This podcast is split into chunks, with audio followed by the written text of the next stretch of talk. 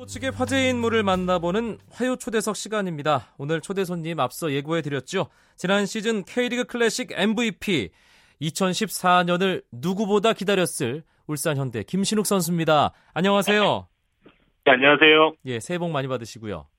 네, 새해 복 많이 받으세요. 청취자 여러분께 김신욱 선수 새해 인사 한마디 하죠. 네, 안녕하세요. 울산 울산 현대 김신욱 선수입니다. 새해 복 많이 받으세요. 네, 새해 되면서 김신욱 선수 뭐 여러 가지 생각이 있었을 텐데 어, 어떤 목표와 소망들 정했습니까? 새해가 되는 그 순간에. 어, 제가 새해 교회에 있었는데요. 많은 것을 기도했지만 가장 생각나는 것은 일단 2014년 브라질 월드컵이고요. 그 월드컵에 가서 골 넣기를 가장 크게 소망했던 것 같습니다. 네. 13일에 브라질로 전지 훈련을 떠납니다. 김신욱 선수 이름 당연히 들어 있고요. 어, 월드컵을 앞두고 떠나는 전지 훈련 매년 뭐 팀에서 해외 전지 훈련 떠나지만 확실히 좀 느낌이 다르게 다가오겠어요. 네, 그렇습니다. 팀에서 전지 훈련 가는 것은 몸을 만들고 기본적인 체력을 끌어올리기 위해서 전지 훈련을 갔는데요. 이번 대표팀에서는 제가 꼭 보여줘야 되는 무언가가 있기 때문에 그만큼 부담감이 있는 게 사실인 것 같습니다. 예, 부담감만 있나요? 설레진 않고요. 어, 설레는 건 조금밖에 없는 것 같아요. 그렇군요. 확실히 에, 경쟁이 워낙 치열하고 뭐 들어갈 자리가 많지 않다 보니까 선수들 사이에서 그런 긴장감이 확실히 있겠네요.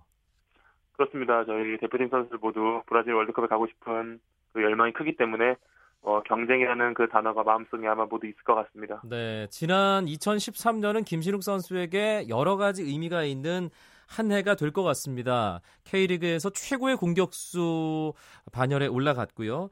또 A매치에서도 기회를 자주 부여받았고 중간에 약간의 뭐 시행착오 기간도 있었고요. 지난 한 해 돌아보면 어떻습니까, 김신욱 선수?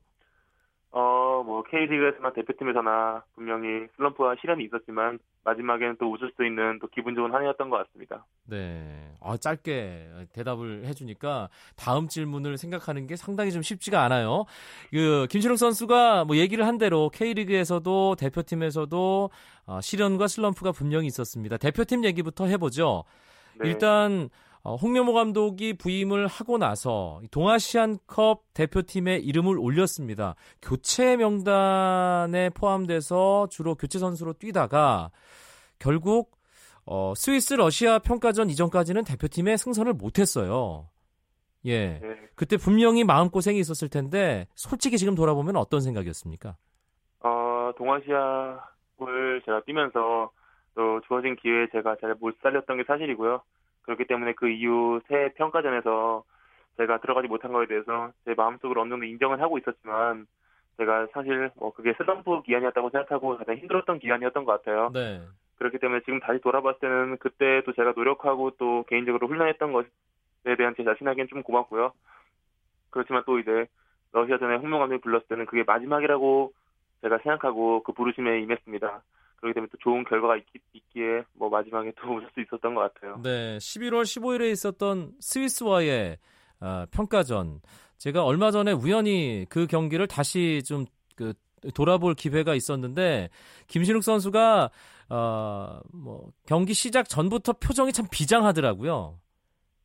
아, 네 그렇습니다. 제가 그 경기가 제 월드컵을 가로짓는 마지막 경기라고 생각했어요. 네. 그렇기 때문에 제가 기, 기존에 도 준비했던 많은 훈련과 또 제 연구들이 잘 빛을 발할 수 있기를 바라는 마음에서 그 경기에 임했어 그 표정이 나온 것 같아요. 네. 그리고 어, 홍명보 감독이 기자회견을 통해서 그 이전에 김신욱 선수만 들어가면 동료들이 습관적으로 공을 띄우려고 한다.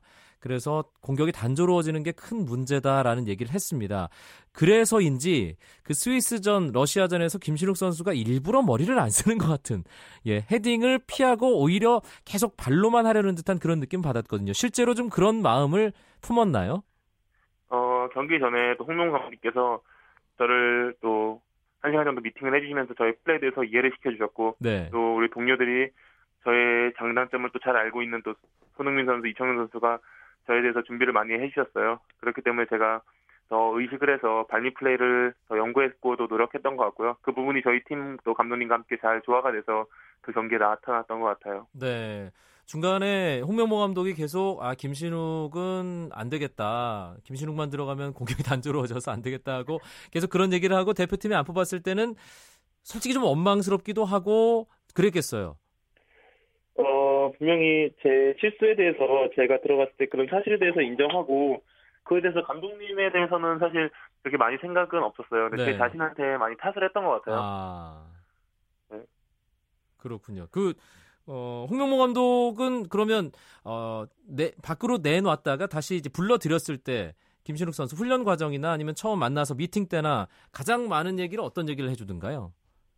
어 제가 해, 해왔던 울산에서의 그 장점들을 계속 살리되 대표팀에서 하는 그 유기적인 공격들의 움직임, 또 제가 공간을 열어주는 움직임 이런 대표팀이 원하는 추구하는 그 움직임에 대해서 아주 자세하게 설명을 해주셨어요. 제가 네. 이해하기 쉽게. 어, 그 대신 울산에서 장점을 살릴 수 있게.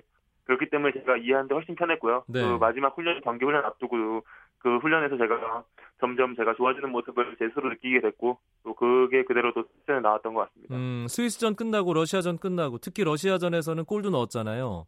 아, 네. 플레이에 대해서 홍명보 감독 이후의 평가는 뭐 특별하게 얘기해 준 게 있습니까? 아, 저한테는 뭐 따로 말씀해 주신 건 없는데 인터뷰를 통해서 좋게 봐주셨다는 거에 대해서는 인터뷰만 보고 알았어요. 아하.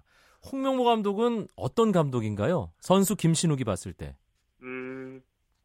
음, 쉽게 얘기해서는 제가 걷는 것만 봐도 제 생각을 아시는 분인 것 같은 생각이 들 정도예요. 독심술사인가요? 예. 선수들을 그럼 그만큼 잘 파악하고 있다. 이런 의미로 받아들여도 될까요?